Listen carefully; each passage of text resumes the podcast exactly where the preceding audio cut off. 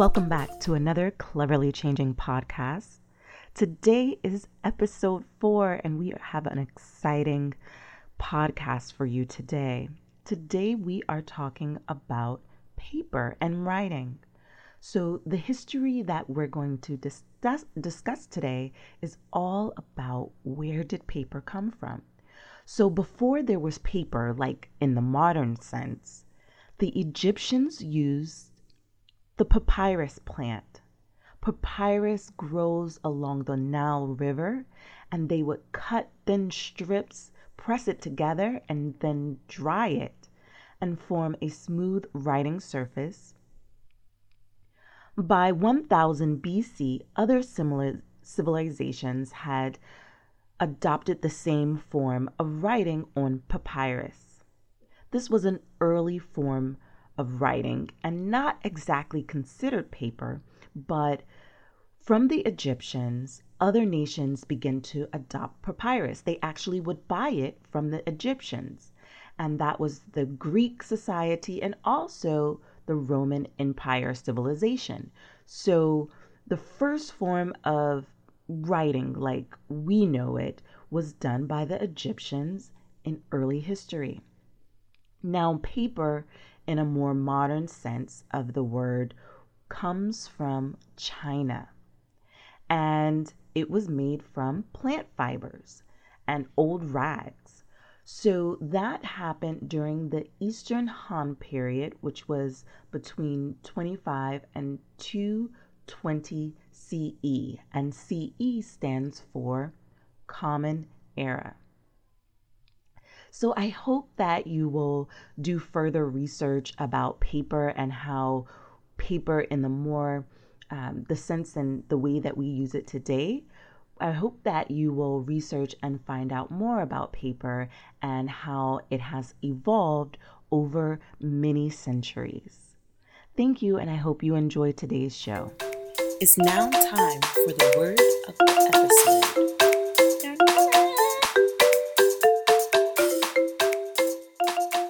Fuata Maji Yandavio means follow the water in Swahili.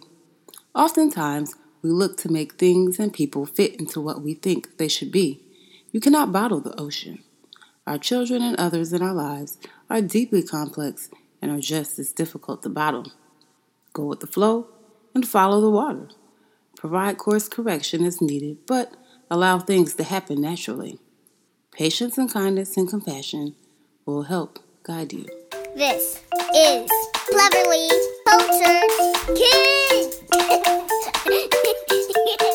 In this segment, we talk to kids about different topics. Okay, so we have Amira, and we are going to be discussing the difference between paperwork or workbooks, worksheets, and digital work, doing games on the computer or assignments on the computer. Yeah. What's which do you prefer? Do you prefer to do computer work or paperwork? Computer work. Why? I don't know. I just like computer work better. Have you noticed whether or not one gives you better memory of what you have covered? Do you remember more readily something that you did on paper? Or would you say you remember better something that you learned, read, or did on the computer? Well, I like doing stuff on the computer better, but if I feel like when I write it on paper, I can go back like for a test, I can go back and look at that paper. But if it's on the computer, then you can't do that. That is true. But do you remember things better from paper or a computer? So if I were to give you a short story to read on the computer and then give you a different short story to read in a book, which one do you think you would better be able to recall what happened? Um, Maybe the paper, because the paper is what I did last. Listen to her with the riddle action. It's not a riddle. Okay. So, what is so what is so disagreeable about working with pen and paper, pencil and paper? Well, when I I don't really like the sound of pen, like or pencil against paper, because it just sounds really weird, and I don't I, I don't like it. And the same thing for chalkboard. If someone's like rubbing their nail up against the chalkboard, that is so annoying. Who does that? Right. I'm a- no, I'm asking you, who does that? That's not something you have to worry about at home. It's happened to me in school before. Okay, but we're talking girl, get current. We talking about what's happening now. Okay. So, what about dry erase? Is that acceptable or does the marker make too much noises for you too? Dry erase is better. Cause it it doesn't like the noise. It doesn't happen as often. Okay. So the most disagreeable part about doing activities in a workbook or on paper is the sound of your pencil or pen on the page. Yeah, sometimes. Yeah. So what about when you're drawing because you like to draw? That isn't an irritating sound? Did I catch you? Uh, I don't know. Sounds like she's been caught.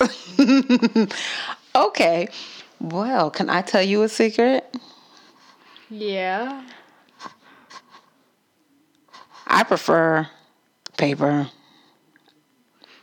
I don't know if it's because I'm of that generation or if it's because it just resonates with me, but I do know for certain, wait, without a doubt, that if I were to read something on the computer or my phone or tablet,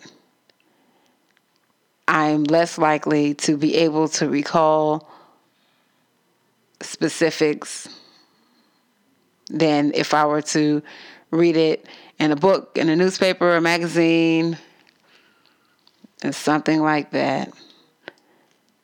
The something about the computer, the it doesn't. I have to read things quite a few times, the same information on a screen to get the same sort of recall that I do from a physical piece of paper. What do you think about that? I don't know, but when I know that like if I'm writing something, reading something on the computer, I can use the mouse to follow along. You find that helpful? Sometimes. What kinds of activities would you prefer to do on the computer? I like math, like not really math games, but I like different kinds of games that are like educational. I don't know why, but it's fun. I just, I don't really like to do normal, um, like math stuff. It's just not interesting to me. Okay, well, what about science or social studies or other subjects? Well, social studies, yeah, that's kind of fun, but like, like I like the other stuff on games and stuff, but not um like math games because sometimes like some math games are just okay. Some math games are really fun, like teaching textbooks. I don't really like that. It makes these really weird sounds, and it, I don't like it. it. It's just weird to me. Yeah, I was a little sad teaching textbooks didn't work out for you. Um, well, what, are there any things that you like to do or would prefer to do on paper? I like drawing on paper. I mean, that's fun. It's drawing. So, out of all the subjects, only art is allowed to be done on paper. Everything else should be digitized. I think so. Yeah. All right, you heard it here, folks. Digital for this girl here.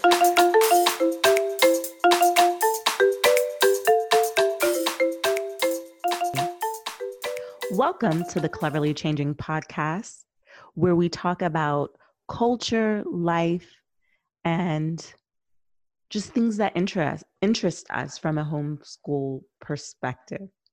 Today, we are answering a few questions from our listeners, and we're excited to get started with this conversation. We have, um, we are two moms. I am Elle. And I'm Miriam.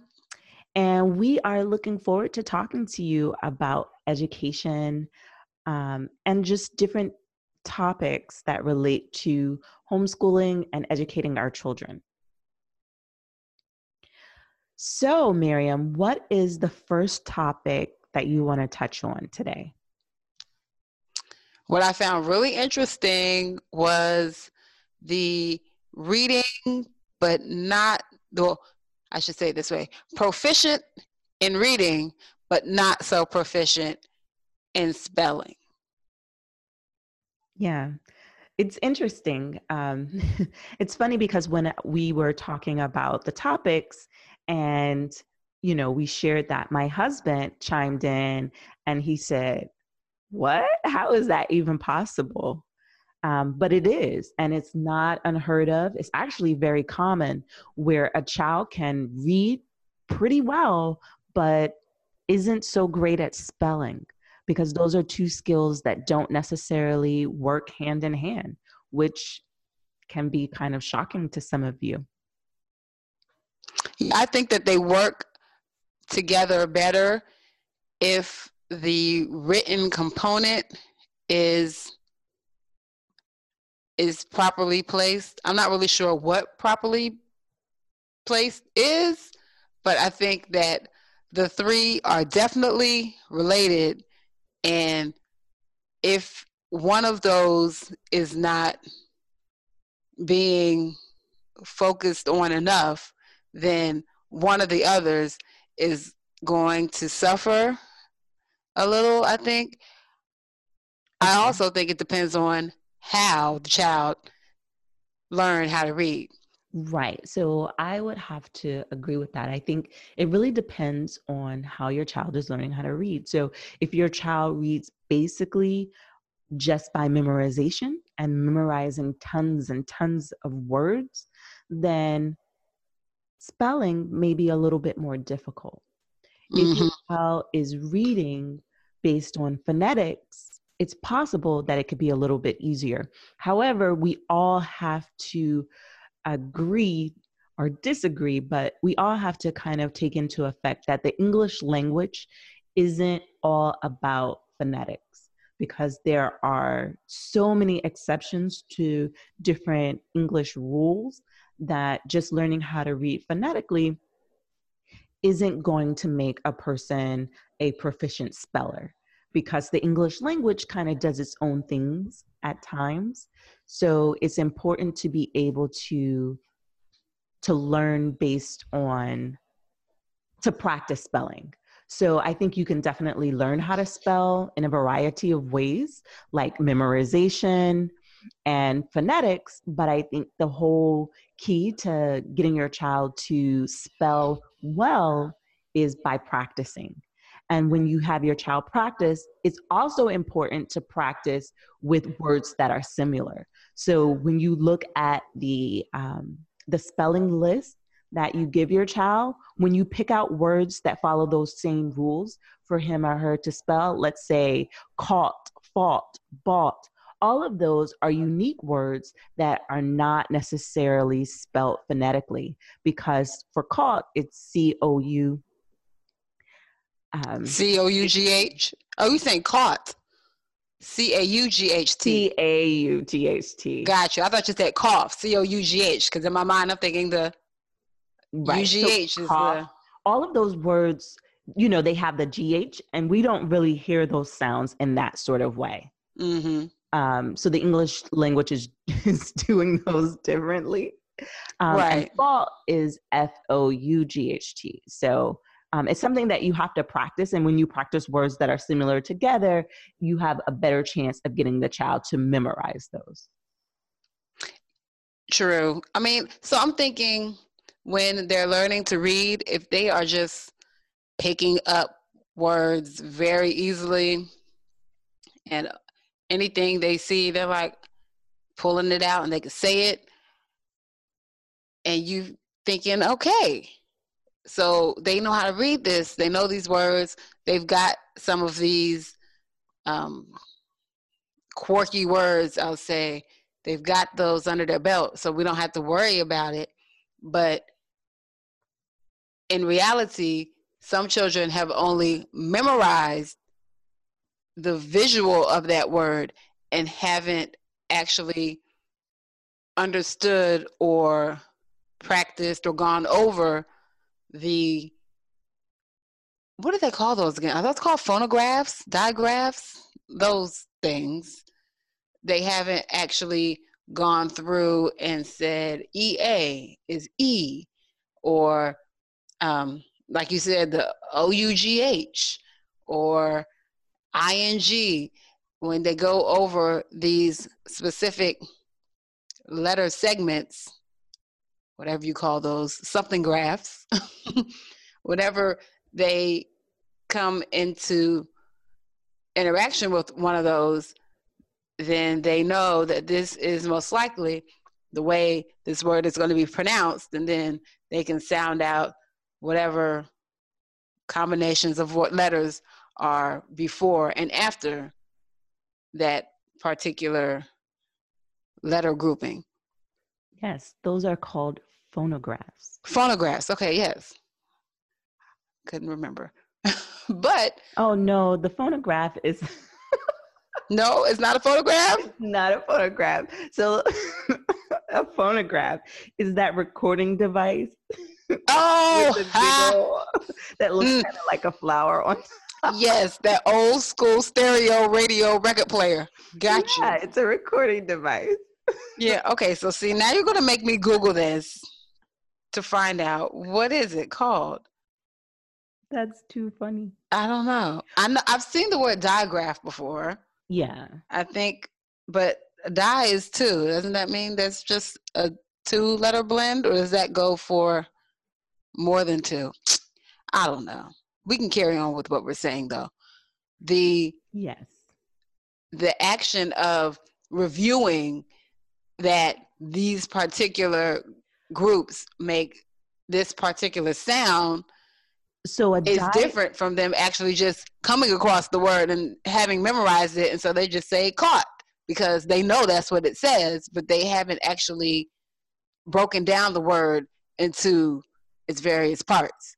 I think that makes a slight difference too. Yes. The definition of a digraph is a combination of two letters that make up one sound. An example of a digraph is a combination of C and H in the word China that makes the ch sound. So, so yeah, so I think that's a good um, a good example um, when you're practicing words with your young children to practice digraphs as well could be helpful. But I think a lot of times it's just um, repetition deepens the impression. Indeed. So your child to practice um, throughout the day. So, um, as a homeschool parent, if you know what those words that you're teaching are, use them throughout the day. Find opportunities to incorporate them in your everyday life.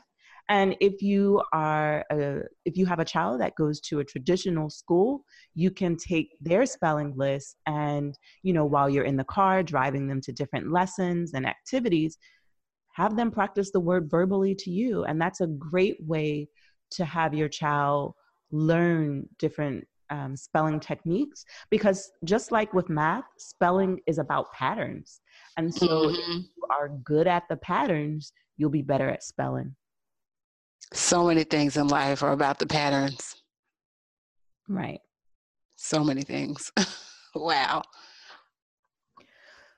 Okay, so, so what's our next question? Yeah, so our next question comes from um, another listener who was asking when you homeschool your kids and you also need to work full time, what are some ways that you can teach your kid if they don't want to only do online learning?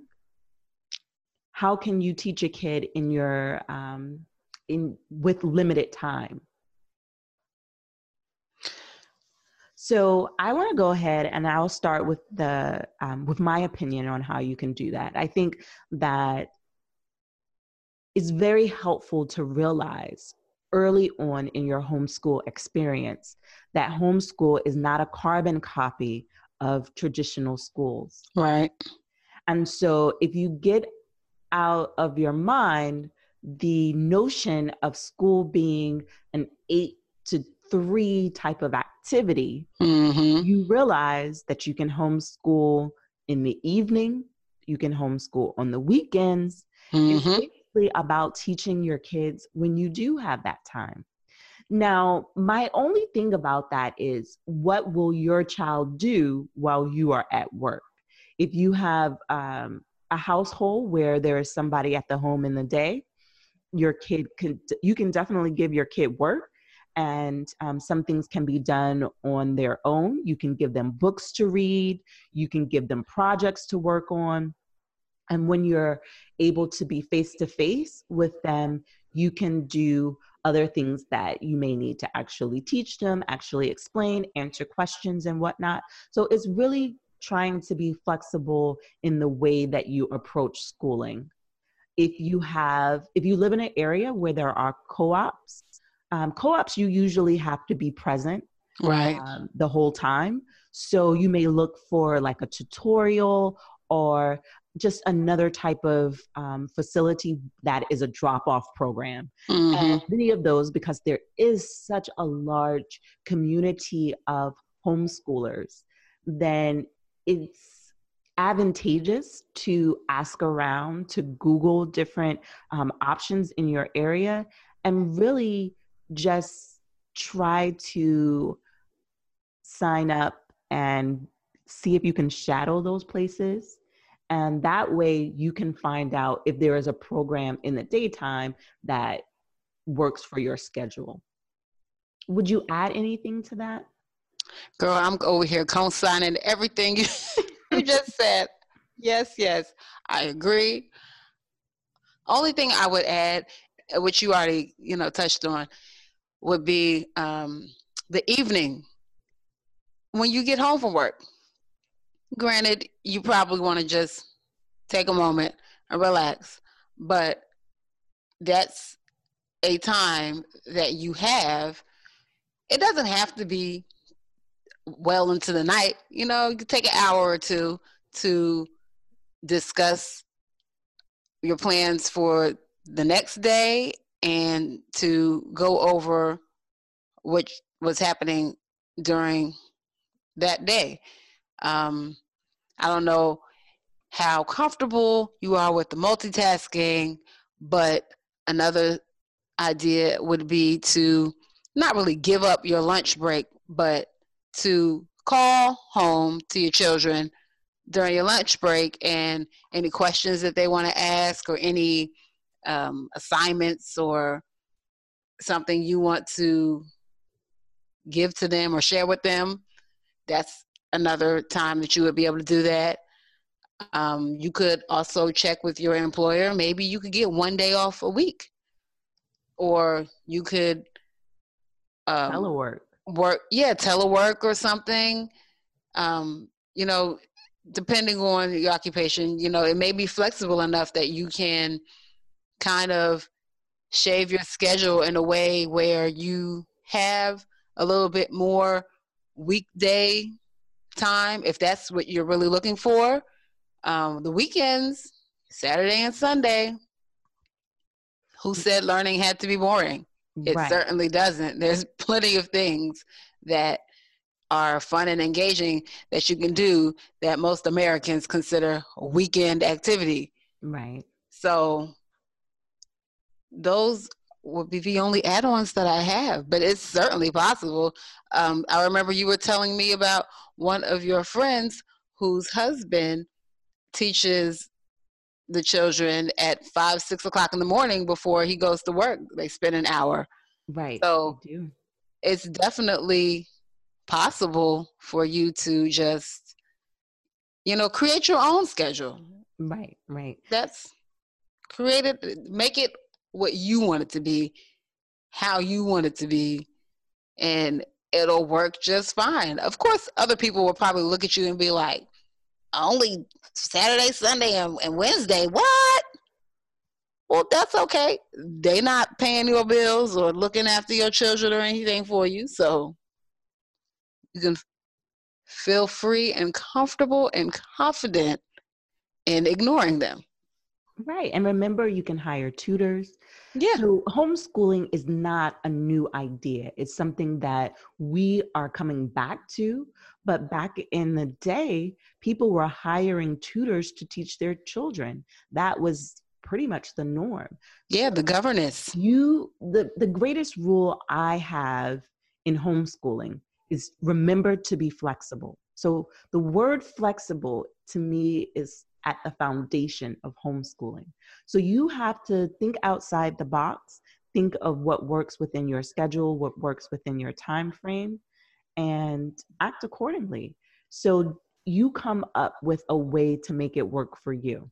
The only thing about that, and I, I feel like there are um, there may be caveats, is when the child is a very social person and they want to um, you know they miss their friends mm-hmm. you know mm-hmm. you have to find a way to incorporate extracurricular activities right get them into a space where they're with other people a lot of different uh, museums offer um, classes and there are just a lot of different resources that you may have to seek out um, but they are out there and so there are some people who have created their own co-ops that work for them. So you kind of have to um, just try different things and see if they work for you. And if something doesn't work be willing to you know stop that and start something new. But schooling is not a stagnant thing. It's not a thing that's you know in a box. It can it can look different depending on what's needed. So mm-hmm um, so be flexible with that and and go with it. And so i think if you have a desire to homeschool your children with technology and depending on your resources depending on how flexible you can be it can it can work for you. So just be willing to to be flexible. And i just had another idea well too. You could also skype your children Mm-hmm. Um, I guess if you have younger children, this isn't necessarily something that you would really be able to do because you're not allowed to leave five, six, eight year olds at home by themselves. no. So that doesn't necessarily work for those with younger children. But the other idea that just struck me was if you locate or find another family that um, you're comfortable with, that you know you can, I guess, um, not piggyback, but you all could work together and they may be able to help you out during your work hours. And in return you can do whatever it is that the trade-off that y'all agree upon. And you know that's there's plenty of options. Um, Facebook groups, um, what are those things called? Listservs, Yahoo groups, that kind of thing.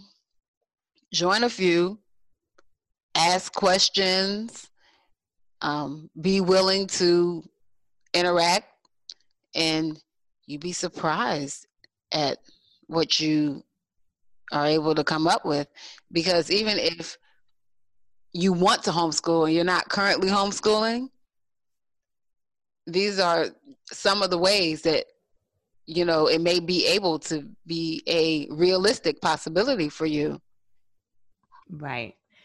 I also want people to to remember that there are online resources where people can Skype into your house. Last week on um, our episode three podcast, we shared in the show notes several online resources that were some of our favorites. And one of those resources was OutSchool. OutSchool has online classes that you pay for, and your kids um, do either Skype or Zoom. They do video video chats with other students and their teacher. So that is an option. So we live in an age where there are so many resources at our disposal. You just have to find out what they are. Yeah, it may take a little time, but you can find something. Yes. So I'm trying to think if we had another another question. There was. It was about um oh man, I was just thinking about it. It was about oh the disconnect between computer and paper. Yes. That's what it was. You know how I am. I I will have my phone or computer right in front of me and I will be turning around every which way looking for a pen and paper. I mean, it, there's something about, I even still write down directions to a place that I don't know where I'm going. Yes, I do use the GPS on the phone sometimes, but a lot of times I find it more helpful to have it written because when you have to go push buttons to get to the overview or whatever, eh, I don't have time for all of that. I'm driving. Can I not run into the person in front of me for trying to figure out where I'm going? So I'm I'm thinking that when the children interface with the computer, it's a it takes a completely different set of brain muscle and brain activity than you know putting a pen to paper.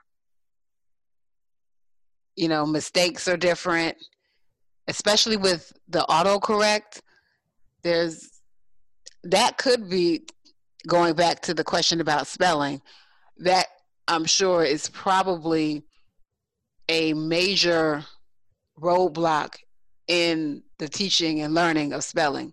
This autocorrect thing where it just automatically chooses a word and corrects your spelling and things like that. It, it's a completely different mode of communication.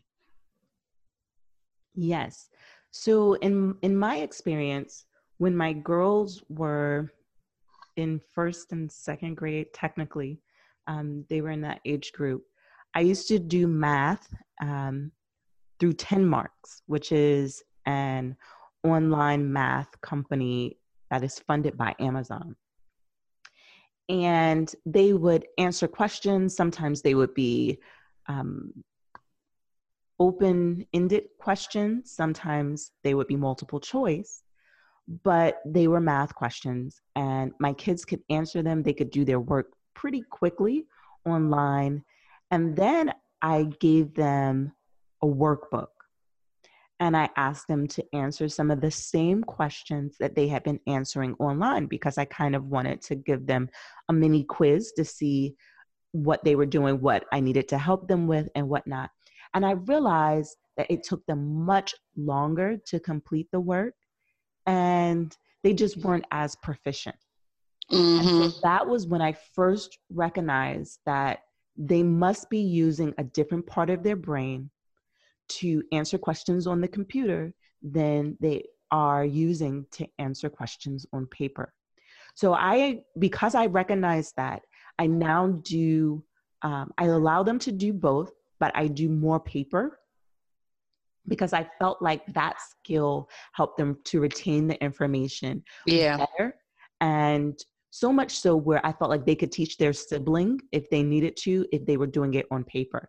And so if you are a parent and all your kids' lessons are online, I would encourage you to switch it up some just to make sure that they are as proficient as they need to be because it is possible that they could be using a different part of their brain to answer those questions.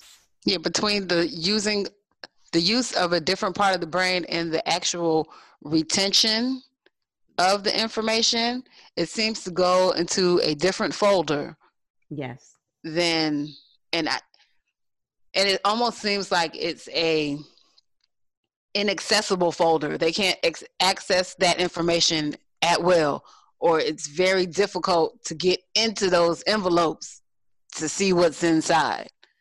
Because I noticed the same thing when it, especially when it comes to math, when Amira's doing, uh, practicing um, division and, and timetables and things like that. I let her play games that have the intention of reinforcing. And then if I say, now can you write this out? Then there would be a problem or it would take a lot longer, like you mentioned. Um, I also noticed with writing how it's different. If she's writing it down on paper, she's more detailed. But if she's typing it on the computer, it seems very short and very um, monotone almost.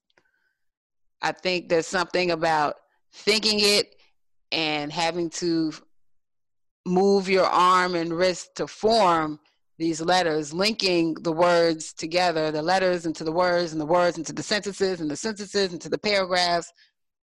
There's something that's there's something different working with with the memory, with the just the whole act itself. Mm-hmm. I, I agree with you. Is you definitely need to do both. And I, yes, I'm saying you need to do both. yes. Because, and then let's be for real. Computers tend to let us down sometimes. They do. And you need to have, you know, some old school methods to take care of business. Sure, you could use a calculator. Sure, you could type it on your phone. But if you don't have access to that for whatever reason or another, you know there's another way to do it. I mean, folk were chiseling in stone back in the day to get their message across. Right. Yeah, I'm sure that was probably some real permanent information. right. And one thing that you have to also um, take into account is your child's learning style. Because Oh. if your child has a learning style that um, is kinesthetic, that means that they're a tactile learner, they're hands on. Mhm. Writing is going to be another way that emphasizes that point. So they're they're doing something tactile and it's helping to deepen that impression. So you want to take into account your child's learning style and you want to be able to give them all the different avenues that's going to really put that information deep into their long-term memory. And so as many senses as you can use, utilize them so that your child will be able to retain that information better. You just made me think. So when you were talking about the kinesthetic learner, so I see how that connects. I can see how it connects for a visual learner. But I'm thinking, does the sound of the hand moving across the paper, the pen or pencil scratching into the paper, does that sound do anything for auditory learner? I'm curious. I don't think so. I think there are some kids who may mumble what they're writing, um, Mm, and that may help. But I don't think that, I think, you know, our pencils and our pens and the things that we use now are so silent that unless you're writing really hard, you're not getting the sensory um, aspect of it. Some people may. Um, it depends on how sensitive they are. but I think for the vast majority, um, it may be helpful. So there was a point in college where um, I decided to record some of my my notes. So I would write them out and I would save them um, to a recorder so that I would and then I would play them back while I was doing other things. Girl, you were diligent. My auditory part of my brain, because I had to kind of find a way. I was taking 23 credit hours at one time, and I was like, oh my what? God. I was a bit overwhelmed, but I said, yeah. if, I, if I utilize my time a little wiser, I will be able to get that information better. And so by by writing my notes, um, so I would write them in class, and then when I got to my room, I would say them into a recorder, and then while I was doing other things like washing clothes and other things, I would play them back. And that really helped me. So when I was taking more credit hours, I actually did better in college because my mind had just, I had just used so many more senses than I had used before. Wow, 23. Girl, hats off to you. Phew, that's a lot. I don't know what kind of, what classes were those? We can talk about that later. Girl, that's a lot. yeah, I will say that they were classes that I was interested in because mm. if you're taking a whole lot of classes that you don't like, you're not going to do well. But yeah, classes that that um, uniquely interest you, you tend you you tend to listen and um, just have more a better relationship with the knowledge that you're receiving. That helps you retain it more. So I will say I was really interested in the classes that I took, and they were related to my actual majors. So they weren't like fluff classes that I wasn't even interested in. They were classes that I, I had a genuine interest in. So I did better because um, that information was something that I wanted to know. Mm-hmm. Okay. Look at you. I so think that's I all the questions. Several um, questions today, and it's awesome. If any of you would like to submit questions, feel free to send us an email at cleverlychanging at gmail.com. That's C L E V E R L Y C H A N G I N G at gmail.com. And we will answer your question in one of our future podcasts. And definitely, please tell your friends about our podcast. Our podcast goes live bi weekly. So we do two podcasts a month. And as we continue to do podcasts, we may do a special edition, but we we really want to be doing and talking about topics that interest you. So if there are suggestions that you have for topics you want us to talk about, it doesn't even have to be homeschool topics. We both went to school, so we are not only interested in information as it relates to the homeschooler. We will answer your questions to the best of our knowledge.